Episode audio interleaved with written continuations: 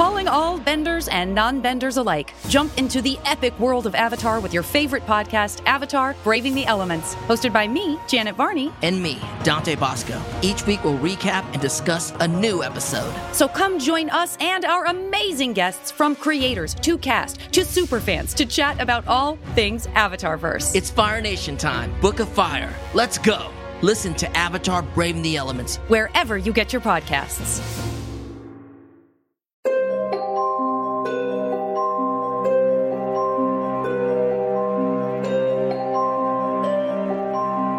What is up, everybody? Welcome to Locke and Key Unlocked, Yeah. a podcast all about Netflix's Locke and Key, the comic book Locke and Key, and everything else. I am Alex, I'm Justin. I'm Pete.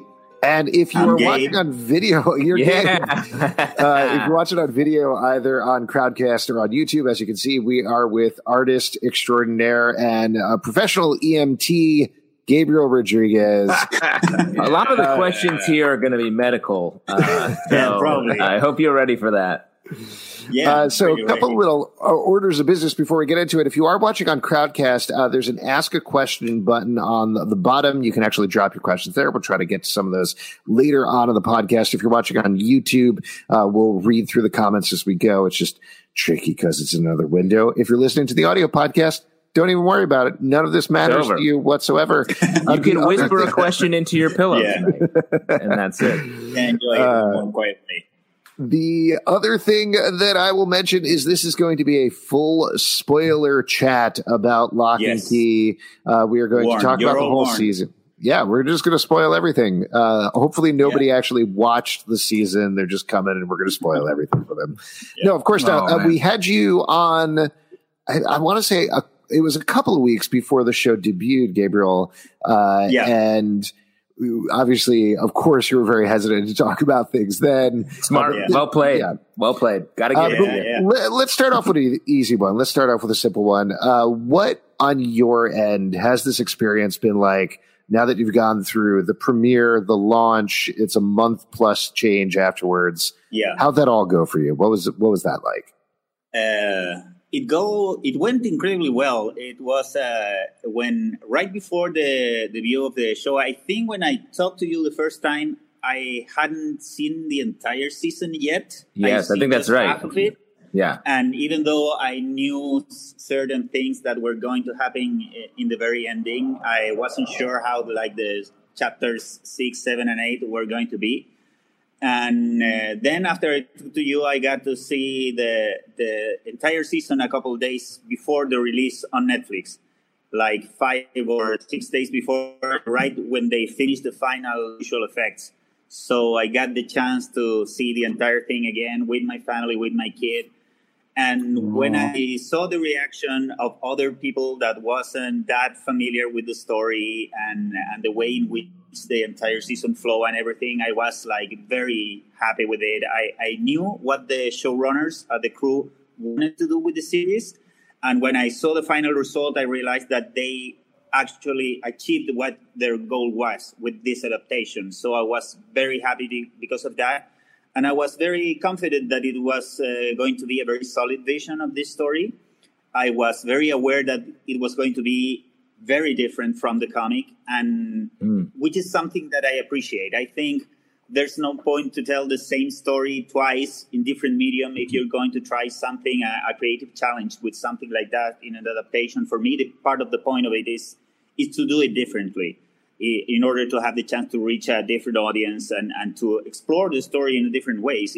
Also, as you have tools that you don't have in comics as a storytelling medium to drive the story in a different way. So I was very happy and I was very excited, and I got really surprised by the tremendous amount of support that the series got. Yeah, it, huge. Like it ran really well uh, in the Netflix uh, platform, in, which we started having this uh, ranking in each country. Yeah, it was in the ranking for a while. It was great. So yeah, uh, I was confident that the series was going to do good, but I think it did like even better that we ever expected it to be. So I, Yeah. I was re- really happy and excited. Yeah, I know you were posting a lot of these uh, pictures on social and things, but Netflix obviously is a global company, and the fact that they built like giant head key mazes in Yeah. malls everywhere and everything. Yes. Yeah. What's it like when you see something like that? That somebody, uh, you know, uh, the TV show is one thing. Uh, clearly, they're building, you know, Key House and building out Matheson in this case instead of Lovecraft. But you're seeing all these visions in your head. But there, there's got to be a different level when you're like, oh, there's this enormous head key lying in the middle of the mall. W- yeah What's that? no like? it, it's insane because when you started like getting pictures of all the promotional stuff that netflix was doing throughout the world i got to see uh, pictures of the stuff that they made a, a an installation in, in in spain and also in brazil and also in argentina and here in chile in a couple of places Wow. and So you cool. started like seeing the billboards everywhere. Uh, even here in Santiago, we had a couple of billboards in the streets Ah. promoting the series and stuff like that. That's so airport exciting. In Sao Paulo as well. So it was incredibly impressive, and in a way, it also uh, says a lot about the the how enthusiastic was Netflix about the series itself, which is something that the showrunners mentioned us when they were producing the series. As soon as they started like showing the first cuts of the first episodes from the to the people from Netflix, they immediately got like a huge like backup and extra funding for some episodes and stuff like mm-hmm. that. So they were allowed to do a lot of things that at the very beginning of the pre-production weren't sure if they were they were Yeah. able to and finally they got clearance to do almost everything they wanted to. So it was amazing. And it's very very surreal to see something like this to grow into a multimedia project of a scale like that with an international worldwide release at the same time. So it's very absurd. With, with my wife we sometimes get to look back at this and, and laugh a lot because uh, something that would have been impossible to dream about like 15 or 20 years ago And Now, do you, Now- since it's come home, this thing yeah. Huh? Since it, well, since it's come home to you, are do you ever um, do you bump into people who are like, "Hey, I saw this billboard. Is that you? Yeah, yeah. Is that the I- thing I you got, did?" a lot of, got a lot of messages from uh, uh, uh, people from from back from school that were taking this th- thing, and people that emailed me, uh, people from the university, and and uh, and the family. They, they are, I have a very extended family. I have probably cousins that I haven't ever seen in my life Wow. because there are so many. Yeah, Uh, but the, yeah, like everyone was really enthusiastic about this, and the the media over here in, in Chile was very interested in this. We got a a couple front page like uh, uh, headlines in, in a couple newspapers here that I Oh, remember wow. when Carlton Cuse was uh, promoting the series here in Santiago in uh, I think it was in mid May in mid January. Uh, he was very impressed of the coverage that we got in, in the newspaper. Yeah. So it was like very very strange. And then also comments from a couple like nephews that say, "Why is Uncle Gabe uh, go, showing up on TV so many times?" they're mad about weird. it. They're like, "What are you doing on TV, Uncle Gabe?" Yeah. So, uh, be honest. Did you did you did you come with reasons to keep driving by the billboards and be like, oh, oh, there's my billboard again? no, no. Luckily, I was busy enough doing work in order to prevent myself to a self embarrassment situation like those. So I, I got to appreciate my my slavery to the work in a way that Aw. saved me from making a, a fool from of myself. yourself, and more- exactly, from your ego. Because Pete's envisioning driving past his billboard someday I- I have- over and over again. Profile to people to respect my paramedic uh, job now. So I, I Yeah. have to. That's have true. With my, with, with my, I uh, freaked out when I saw you on screen, man. I absolutely I freaked, freaked out out. myself as well. yeah.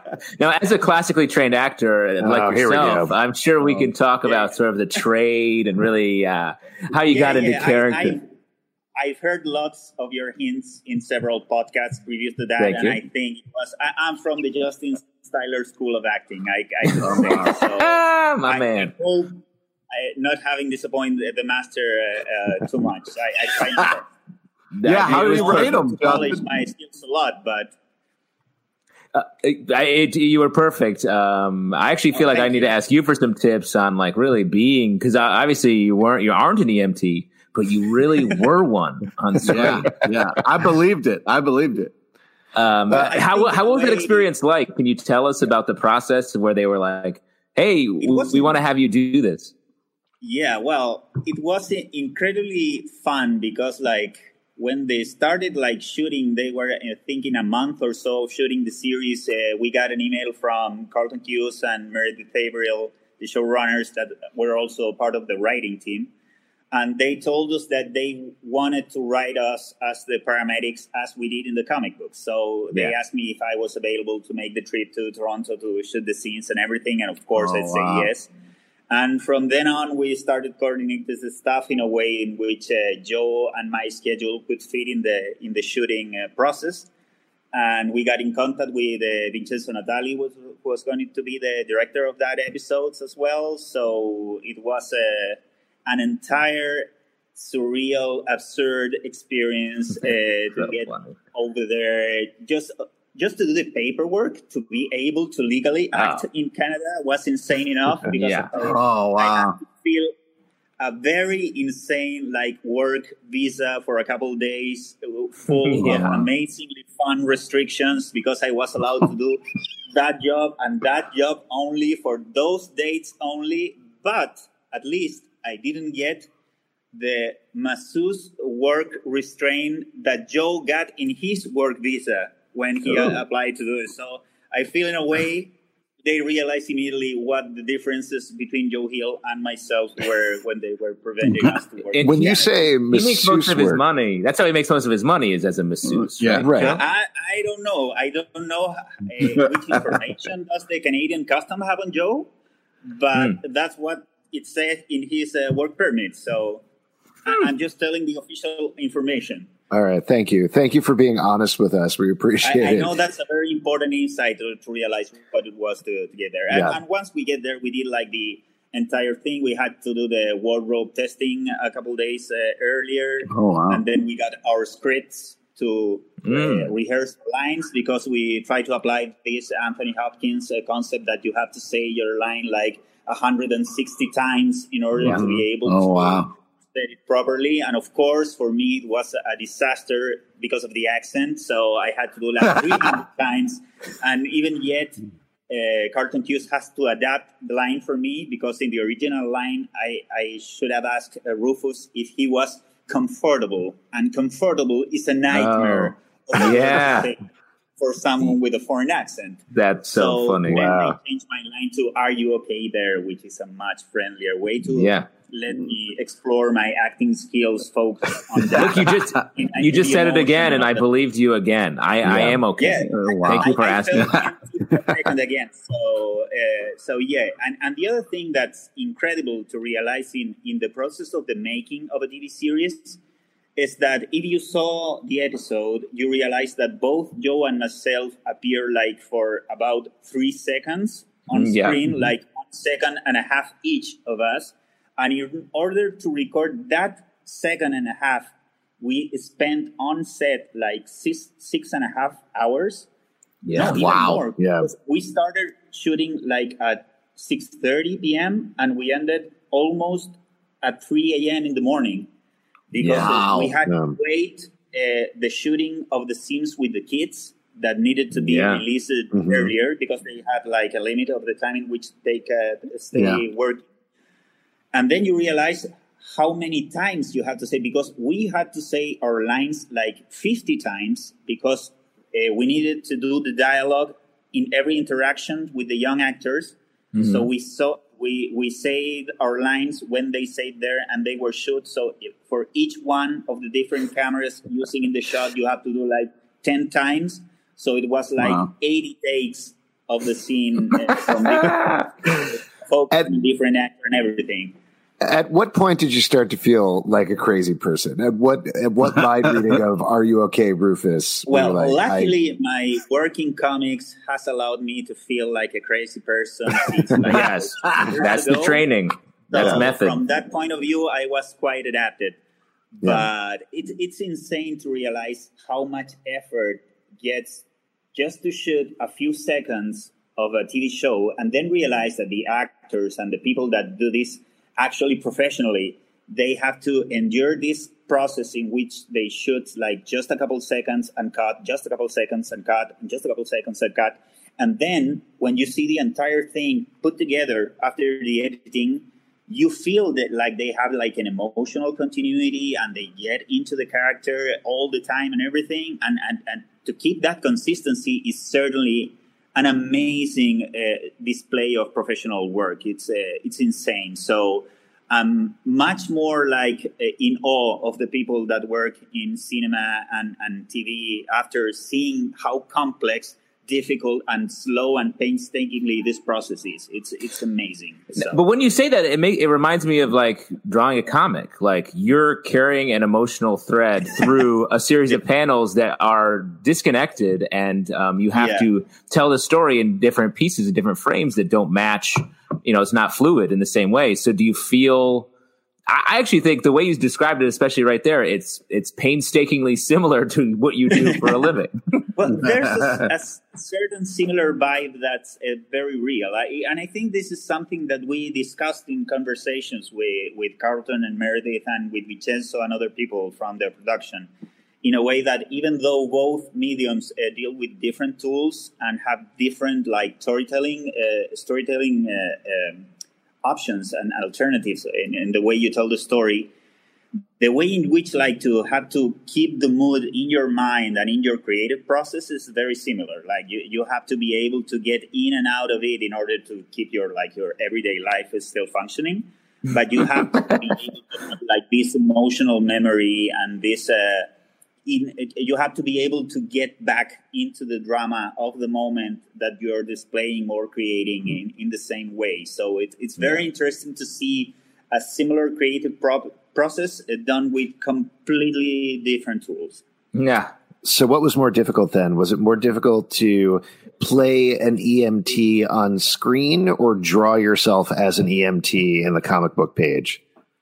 Uh, certainly, it was less difficult to draw myself as an EMT because I can disguise my, my limitations more easily. I was uh, pretty convinced that after they shot us as EMTs, they were going to like CGI us in an uh, upgraded versions of ourselves. So I was hoping to be this hot Latino EMT.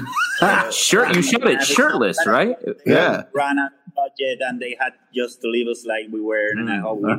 Oh. Practical effects. Yeah.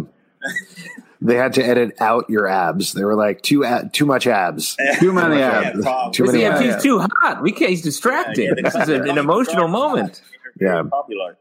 Now, what was your? Uh, uh, I mean, since you were coming to this, and we certainly talked about this a lot on the podcast, that there were so many changes, and particularly at the end, and you know, just twist on mm-hmm. twist on twist.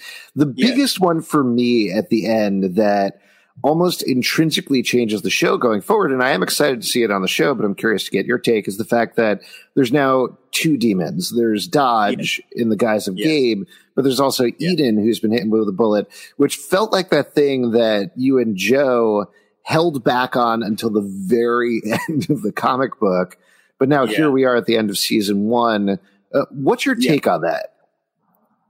My take on that is that uh, Carlton and Meredith and the team had a very strong idea of what they want to do with the show in the way they want to explore the mythology of Locke and Key.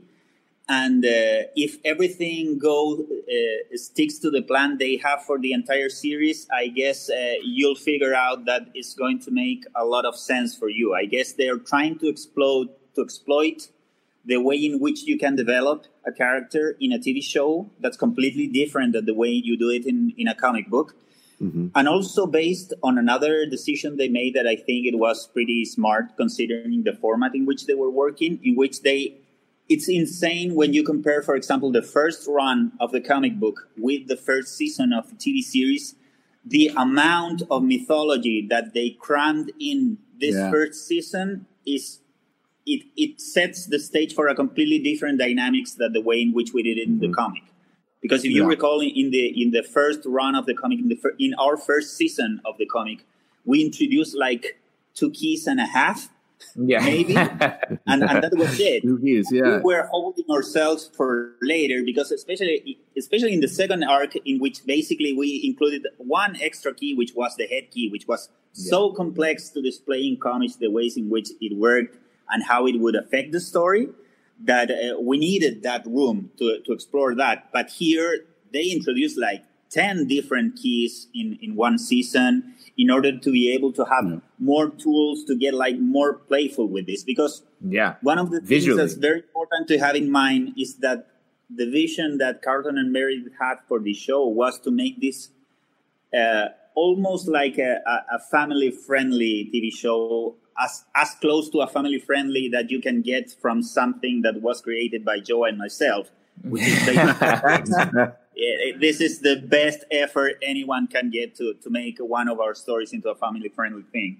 So I, I'm very happy with their approach. I understand what they're playing with these dynamics, and also because they wanted to have a, a very different way in which to approach the development of the villains of the series because they want the series in that aspect to be able to surprise the people that's familiar with the comic book. So the, their entire approach to the way in which Dodge presents itself and develops his or her relationship with the characters is completely different than in the comic book. The fact in which that they develop a, a way in which to have a, a final twist in the last episode, in the way in which Dodge has been interacting with the characters, it's completely different than the comic. Because in the comic, we reveal that to the reader at the very beginning, and then we hide that for the rest of the characters of the story throughout the comic. So Yeah. we re- uh, uh, uh, rely on creating that tension for the reader because the reader knew the information that the characters didn't have. And in the TV show, Yeah. it was more fun to to subvert that approach to the villain in a way to be able to surprise the watchers of Yeah. the show. So I guess this even this thing of having two demons at the end of the season certainly creates a a surprise dynamic for what's going to be the next season. No one know how that's going to be developed in the next Yeah. seasons of, of Locke and Key, and I think that's what was in a way a sort of a very creative gift to give to the people that's familiar f- with the entire Locke and Key story and wants to be as well surprised by the TV show. Uh, Yeah. Pete, were you going to ask a question? Yeah, well, a couple a couple things. Uh, first off, Oh, um, here it comes. Here it Uh, comes. Uh, as someone who loved the book so much, I was so stressed about not liking the TV show. But Yeah, what I really like, I, yeah, I could Go- tell go- that go ahead. I listened each one of your episodes of the podcast. So Yeah, I was the entire run of the podcast for me was to figure out what was going to be Pete's reaction throughout Ah. each episode. So That's me too. Pete I'm also doing it means that we that we made it. He's the canary in the coal Yeah. mine, uh, for sure. Absolutely. but I- I gotta say though that like I really appreciated the artistic uh, choices that were made. The the fact that we had like beautiful shots, smart things happened early that teased us because the comic was so layered and there was so many like artistic choices being made. Uh, the way you guys kind of pushed boundaries with stuff in the comic, I was really impressed. Uh, I was worried that the TV show wouldn't kind of capture that heart or capture the the the the smart kind of like uh, stuff that is like we're playing chess, this isn't checkers type of thing. So Yeah. I was really really impressed. And and to what you're saying as far as the tension, like the comic book did have more tension and the TV show played Yeah. with that. They gave you tension, they took it away. Everything's fine. No, Yeah. no, it's not. Yeah. Ah, you know. And like Yeah, I, I Uh, enjoyed a lot that the TV show has a like a playful quality that's different from the comic and Yeah. gets its own personality to it. So I, Yeah. I, I'm very happy about that, and I think that's something that was really a, a great hook for a younger audience for the TV show. Mm-hmm. One of the things that thrilled me the most that watched the entire season is that I watched it with my 15 year old kid, and he was Oh, wow. so into it throughout each episode that I was thrilled. So it was great, and, and even though that we get the chance to see it, it's still with no subtitles, so we just have to watch it in, in English. Hmm. and wow. even though, despite that, he was like sucked in by the action and by the storytelling, and especially by that sort of playfulness. Was he like, Uh, "Whoa, that's so much better than those dumb comics, Dad"? hey, hey, hey. Yeah. Absolutely, absolutely. no, he Uh, was so into one- like, in the teenage dynamics of the of the different Oh, like yeah. friend teams in in the show and all that, but also Oh, like that. very impressed by the way in which uh, the TV show portrayed the magic of the comic. Uh, he was, for example, very impressed with the with the solution that they figured out for the head key because Yeah. basically, like, was like in terms of concept, the most difficult thing to adapt to a different medium. And uh, and I was very impressed by that. But seeing other people that's familiar with the comic figuring out that okay, this is so different, but it works as well as as the original source, considering the limitations that one media has against the other. Uh, outside of the head key, what's one visual uh, thing they did um, uh, that was different than the comic that really surprised you, caught you off guard, or were like, "Whew, that's good thinking." I I think I think in a way what really uh, caught my attention was how the expanded cast of the TV show felt like part of a locke and key mythology in a very natural way. I think Oh, all yeah. the changes like they did in the new characters that they added or the ones that they mashed up or stuff like that were choices that made a lot it never felt like out of the world of locke and key for me and that was very refreshing to realize in a way it was it, it's not about which character you portray but the way in which you display their dynamics what makes it to be part of the story and i think it was so well captured and so well done and and, and in a way how that's what uh, when I, I remember when I read like the first couple scripts of the of the of the series, and I when I saw the first cut of the first few episodes with Joe, we immediately realized like this this is such a different take on the world we created, but it, this is so the world we we created at the same time Yeah. that was fascinating, and I think in a way, Key House itself is it's a very good reflection of that because I'm very surprised that people say this looks so much like Key House of the comic. And if you look at it care- carefully, and I can do that as I'm an architect, Yeah. it's so different. But Yeah. being is so respectful of the spirit of the original design and the way in which it worked to create this world that it's perfect. So I'm, I'm- not surprised at all that people think that's even more closer to the original than it actually That's- is because it captures that vibe. And to capture that storytelling vibe, I think is the secret for this.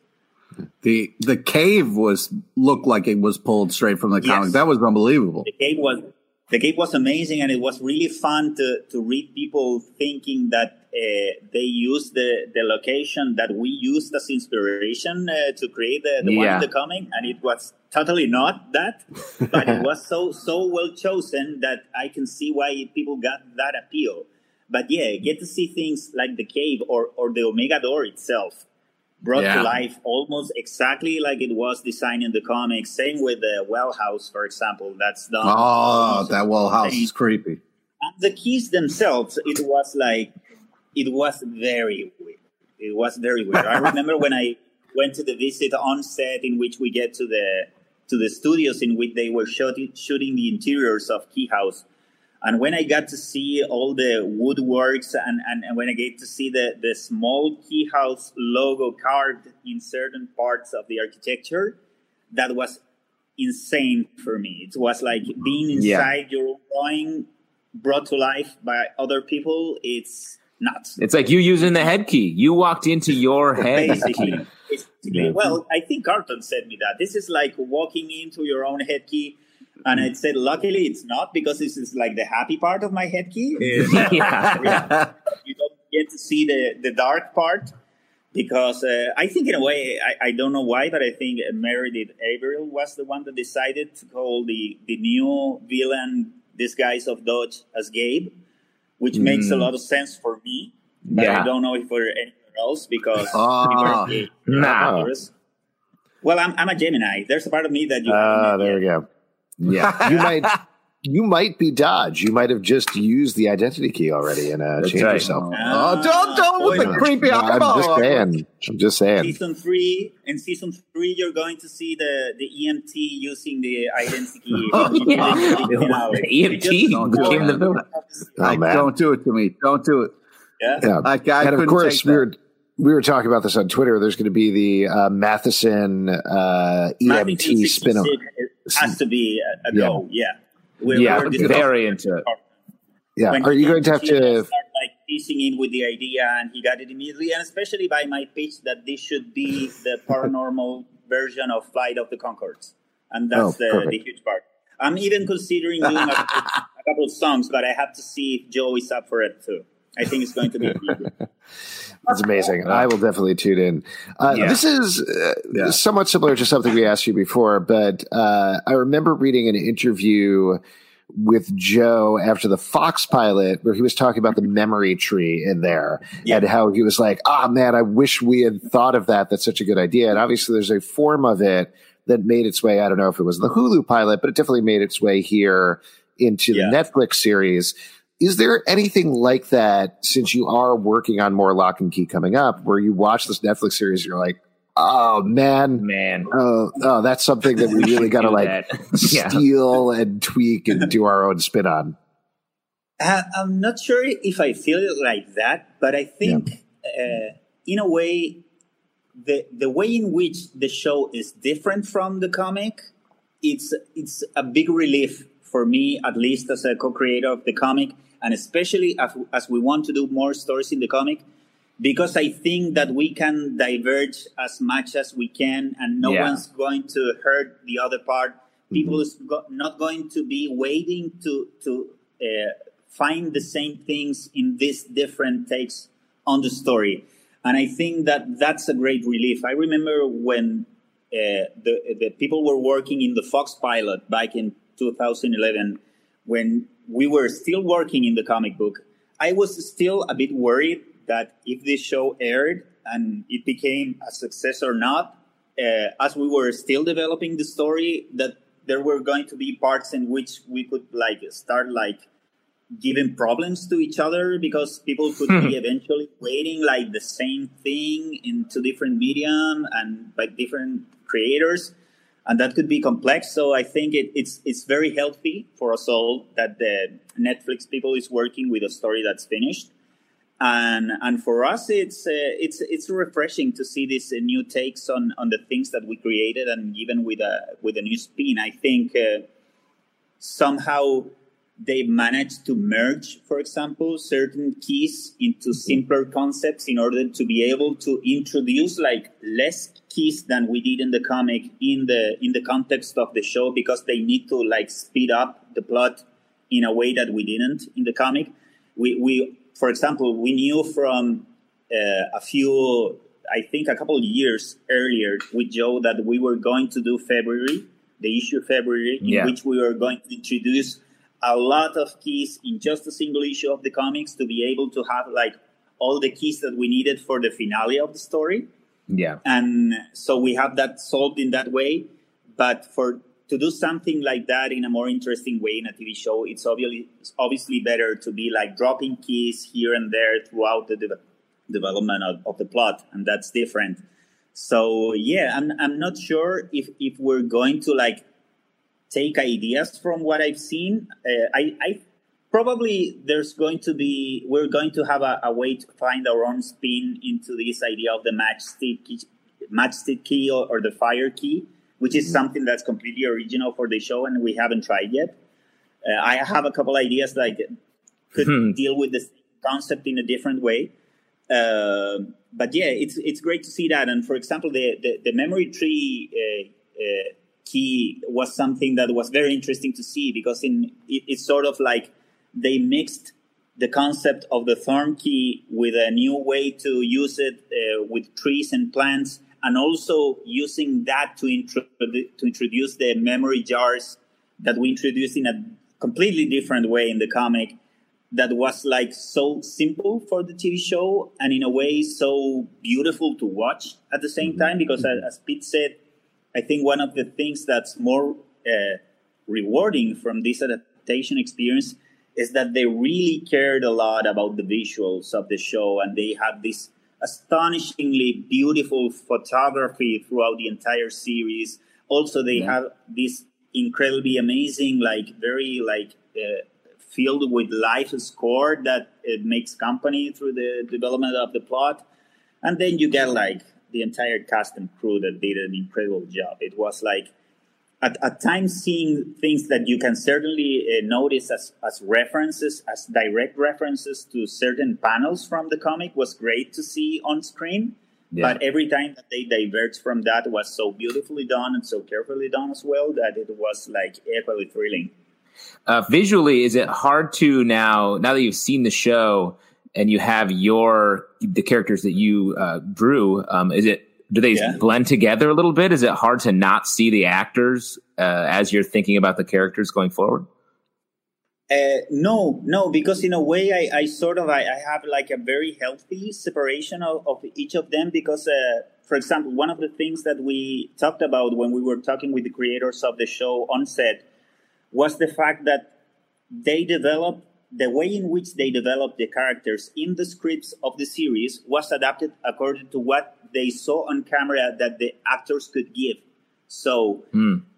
the TV show uh, Nina Locke is done in the way to exploit Darby Stanchfield's skills as an actress, the same way right. in which Tyler and Kinsey and Bode and developed in the way that Connor and Emilia and Jackson can portray the characters as well and this and that's so smartly exploited throughout the show because basically they were focused on giving the actor room to get to get their very best throughout the characters in the story. And also it, it, to find a way to exploit the amazing chemistry that they have with each other that i think that's their thing. And that's something that they own in such their own right that i, I think it doesn't uh, create like any conflict with the way in which i saw the characters in my mind because uh, I, am very aware that I, I, sort of think that my Tyler is uh, like the cousin of uh, of Connor's Tyler.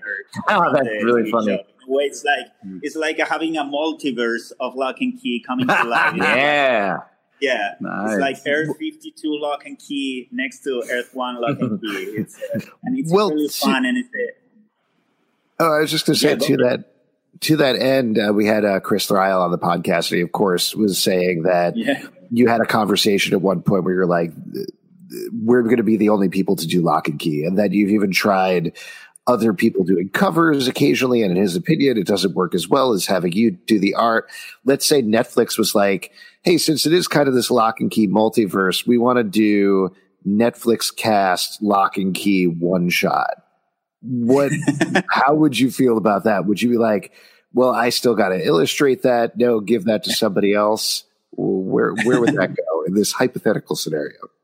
Wow. oh well i'm wow. I, am very open to to like a, a creative uh, ex, exploitation of good ideas. I'm, I'm not like selfish in terms to say like this is my thing and no one should do anything unless I approved it. I think that's uh, very stupid and nonsensical. Life's too short. Uh, one of the things that I realized when I turned 40 was that I'm not going to be able to draw all the comics books that I want to draw in my life. So I have to be like very responsible and smart if I have the chance to pick like the right projects to do because that's all I'm going to leave behind when I'm gone. Wow. So from that perspective, when someone is interested in doing something new out of an idea that you have, and they have a different vision that could be something new to bring to the world and to share with other people, especially when we need like distraction and inspiration and, and sources of new, like encouraging and inspiring ideas, to be close to that is like stupid because here is a group hmm. of talented people that's able to do stuff that I won't be able to do in my life. Why not let them do that and let people decide what they like the most or, or everything? And so I think it's every time that like you open a creative window, you have to exploit it. You have to give room to creative, talented people to do as much as they can because a we need that stuff to make like a better world for everyone, and b each of us won't be able ever to do as much as we want to do because sorry we're limited we're not going to be here forever and we need to do like the best we can with the things that we got at hand and that's it So Uh, sorry, could Yeah. you say that? Could you say that again? I want to get that tattooed on my torso. Yeah, yeah. Because man, I need to hear that shit I hope more often. recording properly then. Yeah, I couldn't tell what was going on with Pete. Actually, I was watching your face for part of that. Well, I just like- he, I was just really impressed by that because like here's Oh, okay. something that he worked so hard on, but he's going to just like let somebody else uh, artistically. While he was saying it, I was just shaking my head like, oh man, what an answer, what a nice person. Oh, And part of okay. me wanted to be Well, like, it's- it's- suck it, Salps. You try to get him with like a gotcha question. Oh, okay. We was like, yeah, uh, so I gotta say, I correctly interpreted all of those emotions going on. No, the uh-huh. thing is that I, I've read comments online of several people saying like, "Oh, I'm not happy with Locke and Key because this is not exactly like the comic that I love." And and, and what I think when I see this reaction is, why you want to have the same story twice? yeah. to have this amount of talented people wasting their time doing again something that's already done, it's a waste. You need Sure. Creative people to be doing new things, But- new angles, new exploration, new perspective, because something new can come out of this that could be the inspiration for someone else to think their own stories, their own movies, their own books, etc. well, You to to feed some. not restrict it. Yeah, I, I agree with you. But somebody, I was almost that guy because uh, I loved the original material so much. I was so moved, so enthralled. I felt so close to it that if you would mess with that, I cut you. You know, like. But he's. What are you I, I think. Yeah. I think Gabe's point is that he's not. No one's messing with it. You have it. Oh, I mean, yeah, I'm right. gonna. I'm gonna book- come in. I'm gonna come and steal your copies from you, Pete. But that's just me. we love welcome Come on. new readers and people that want to reread it again. And also, I'm committed with Joe to do more Locke and Key stories because Yeah. I knew that people want to read more, and we actually, luckily, we have more stories to tell. So I think our effort has has to go in that way. And also another thing that everyone has to keep in mind, either in comic books or TV shows or whatever, or movies or music, sometimes you're going to try to do something new or an adaptation and you're going to fail and that's part of the business as well there's Yeah. no guarantees that something that you're going to create for a story for a movie for a for a comic or anything.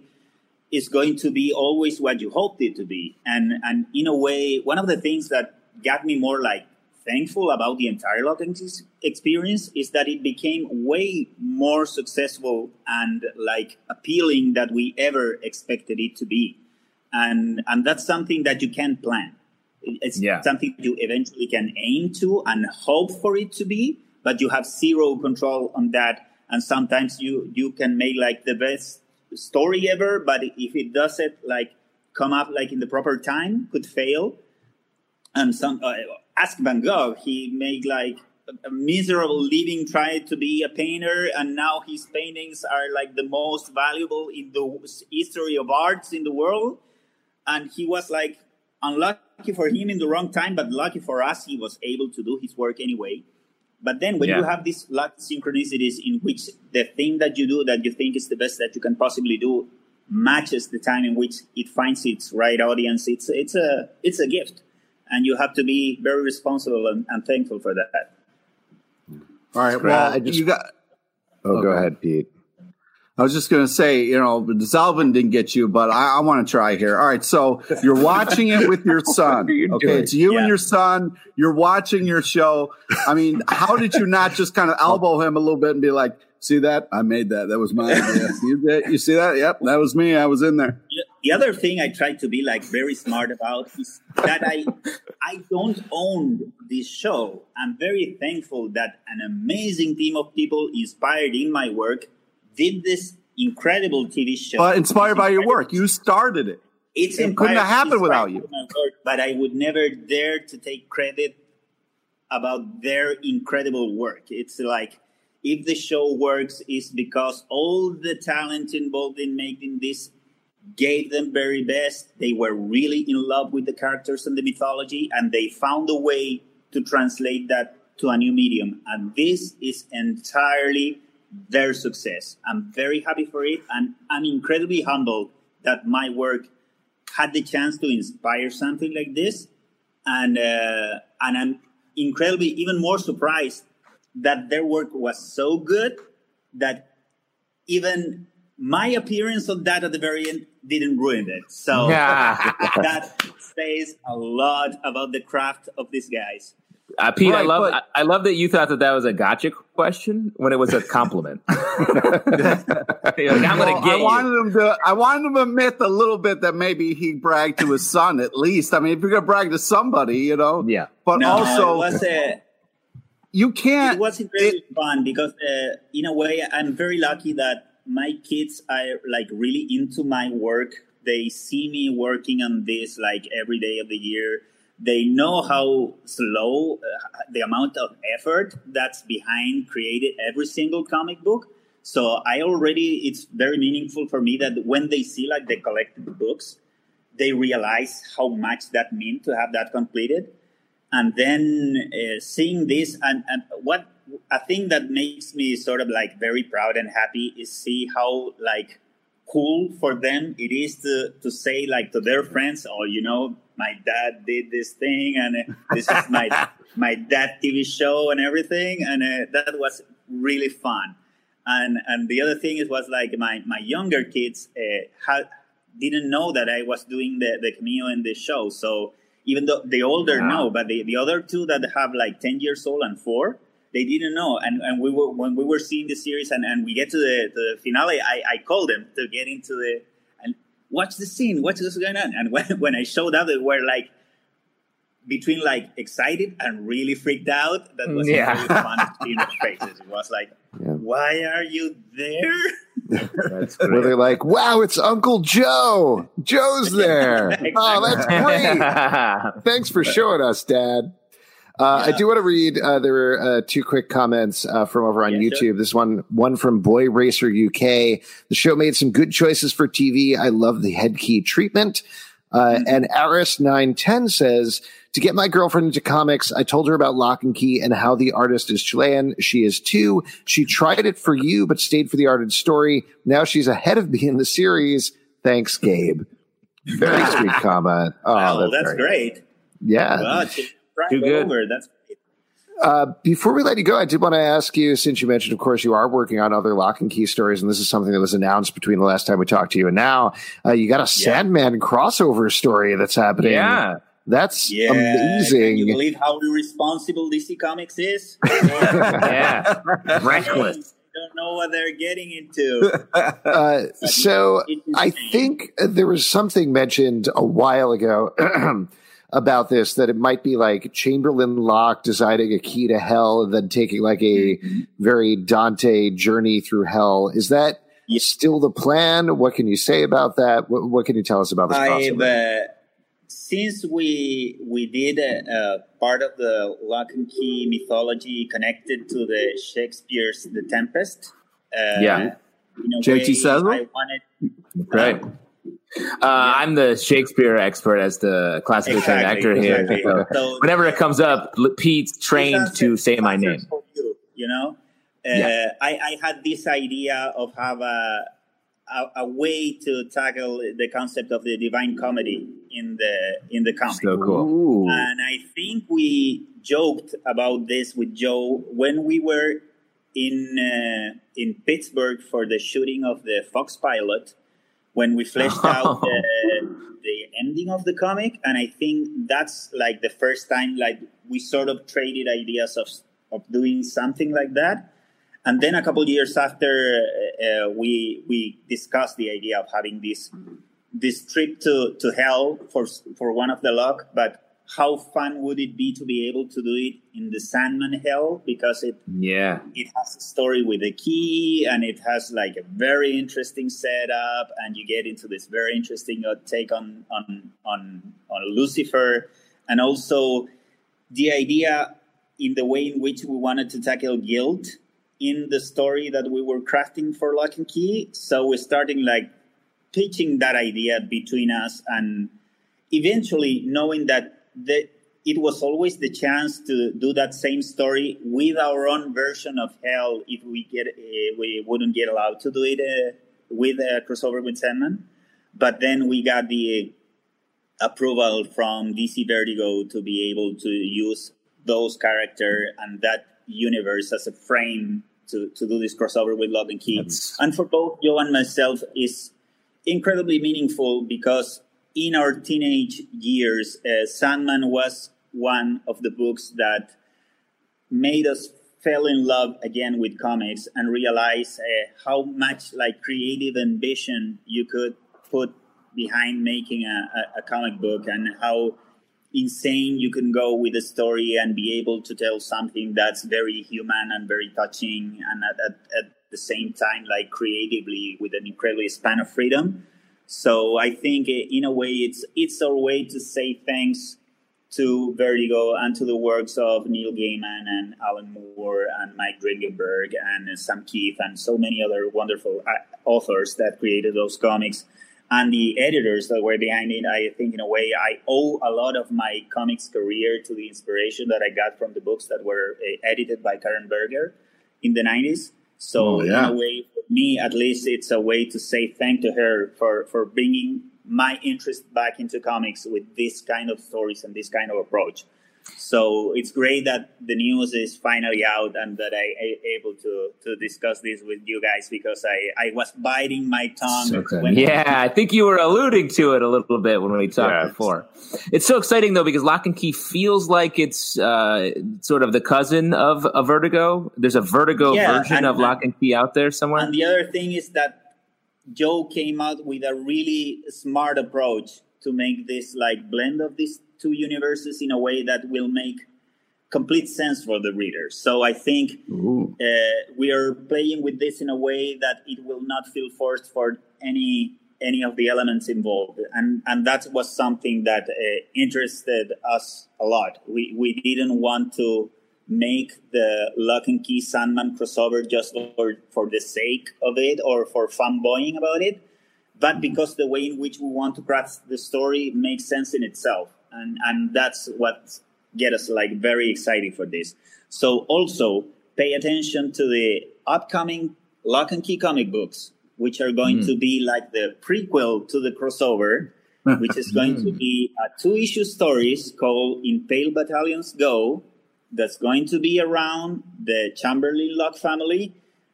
And for the avid reader, there's going to be hints here and there about what's to come in the crossover after. So get ready. Wow. The wrap up of the Golden Age story of Locke and Key is going to be as kick ass as we could try to make it. So fingers crossed that it's going to work in the in the way we want, but we're aiming there, and I think we're getting there. So, so that's cool. amazing. I mean, uh, I love the fact that we got the comic, then we got the show, and then we get to go yeah. right back to the comic for more stuff. This is really well timed. This is very exciting time to be a Locke and Key fan. Yeah, somebody must be paying attention to that. weird. It's very weird. Really, really glad that you guys are excited. Yes, yeah. we are very excited. Then attention to after we finish the crossover and when we get back for World War Key, I'm really, I'm really committed to find a way in which there's a key that's going to appear later that I think may, may open the door for the return of Pete LaPage and Justin Tyler in the comic. Wow. Okay. Oh, there we go. Definitely bend the arc of the story as much as possible to get to that. Truly. Oh, That's what the yeah. people want. We, we That's what the need, people want. We still need to kill Dr. Zalben and to do so. yeah! Better characters to do that than Pete LaPage and, so. yeah. this is great. I'm very excited about this. Uh, I appreciate If I have to do a single page about that myself, I'm going to do it. Even even if we publish it online or or, or, or yeah. whatever, amazing. We, will find a way to make it work. The dastardly well, death of Doctor Zalben. I did to it. I suppose yeah. you, you, sold one copy well, right there. and the thing is, in the Locke and Key Sandman crossover, we're going to figure out that dead characters still hang on in the Locke and Key universe. So mm. who knows? Yeah, mm. oh, you never know. We'll see what happens.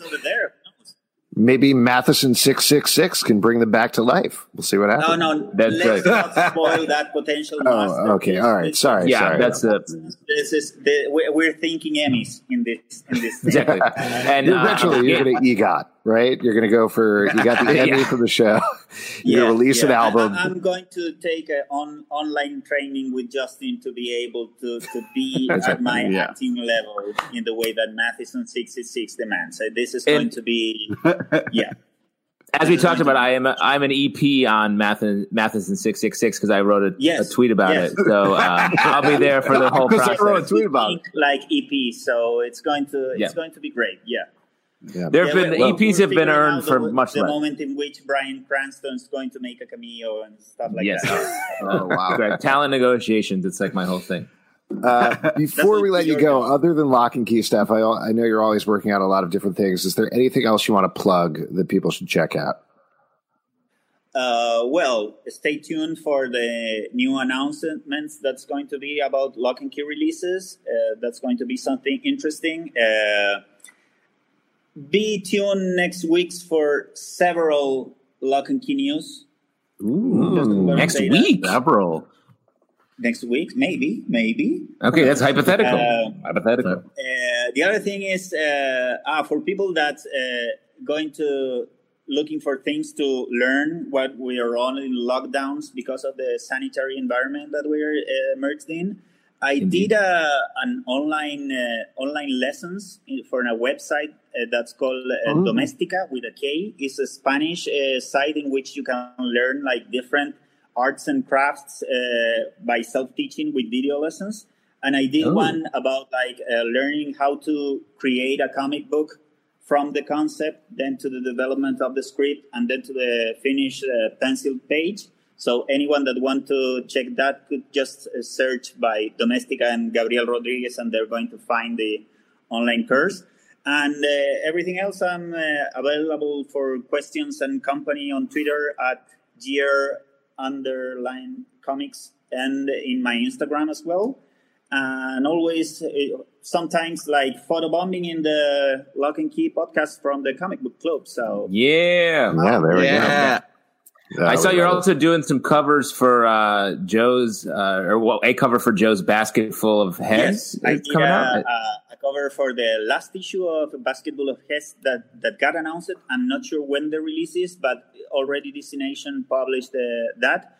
And also, I just uh, did. Uh, I got invited by the uh, editorial team of the Batman Superman comic book. Yes, cover that I just finished. I hinted a few details of it. I can't yeah. spoil the entire cover yet, and that's going to be announced soon for which issue that's going to be. So expect uh, news on awesome. that as well. The fans of superheroes. It was incredibly fun to do that Batman Superman cover and there are plans in the work that I hope to be able to share soon and can't say anything yet. But so far, uh, be ready for more locke and key because I got news from Joe that very, very soon I'm going to have the script for In Pale Battalions 1, and then we're going to jump headfirst to the Locke and Key Sandman crossover. So expect more Locke and Key for this year.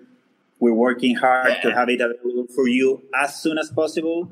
Please have patience and mercy on the artist, which is a decaying old man and is trying his best oh. to be as on time as possible. But you know, I keep uh, teasing and, and joking with Joe about how he finds ways to write each time a more impossible to draw script in each yeah. story. Oh, so I'm already warned about the task that I'm going to uh, to face in the oh, next man. few issues, but I'll try my best to be not as delayed as in other times. But anytime I'll be posting stuff online to let people and my editors know that I'm working all the time. you got to prove it constantly. Be paying attention yeah. to that. Yeah, yeah. Yeah. Yeah. Oh my gosh. Uh, Gabe, thank you so much for coming on. Congratulations with all the enormous success of the series. For inviting me to do this. It's incredibly fun to have the chance to share with this uh, thoughtful insight with such qualified people that about all the nonsense that I say. So thank you very much.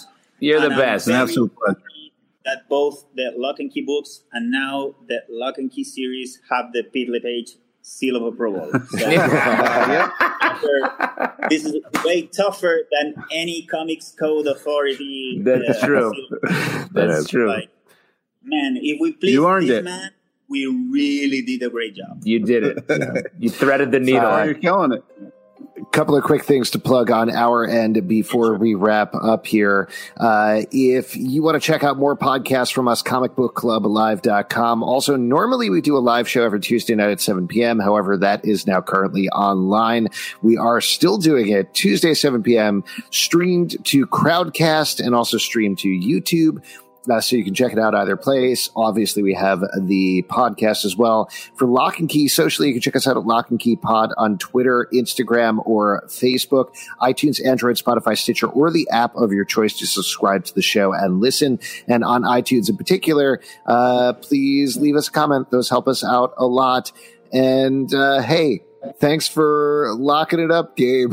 We I, No, I, it was a I, pleasure. Wow. I ran out Good. of puns. Not a I'm pressure. sorry. Wow. Sorry. Wow. That does not get the Pila page seal of approval. Nope.